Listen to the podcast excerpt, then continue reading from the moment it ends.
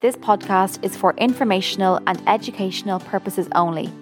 It is not a substitute for individual medical or mental health advice, and it does not constitute a provider patient relationship. How you speak to yourself is important. But if we take a second and check in the kinds of words that we use to describe ourselves, we would not use these words to talk about our worst enemy.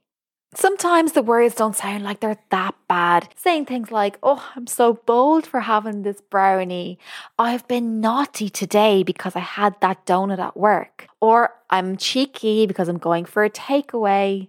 But then the terms can get really, really malicious. Terms like, I'm greedy, I'm gluttonous.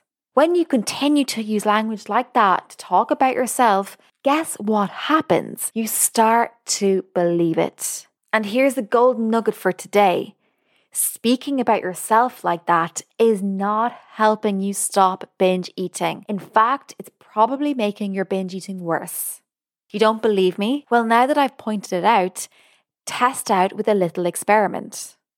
The next time you talk down to yourself like that, using negative descriptors about yourself, take the role of an observer and see what happens to your desire for binge food. You might think that if I criticize myself and how I look, then I won't want the binge food. Nuh I hate to tell you, that isn't what happens. In fact, probably the complete opposite occurs. Wow, chocolate brownies. Oh, I'm such a greedy pig for wanting even one of these. I might as well just binge on the whole lot. And hey, I understand. It feels hard impossible even to speak kindly to yourself. So, how about continuing as the observer for now?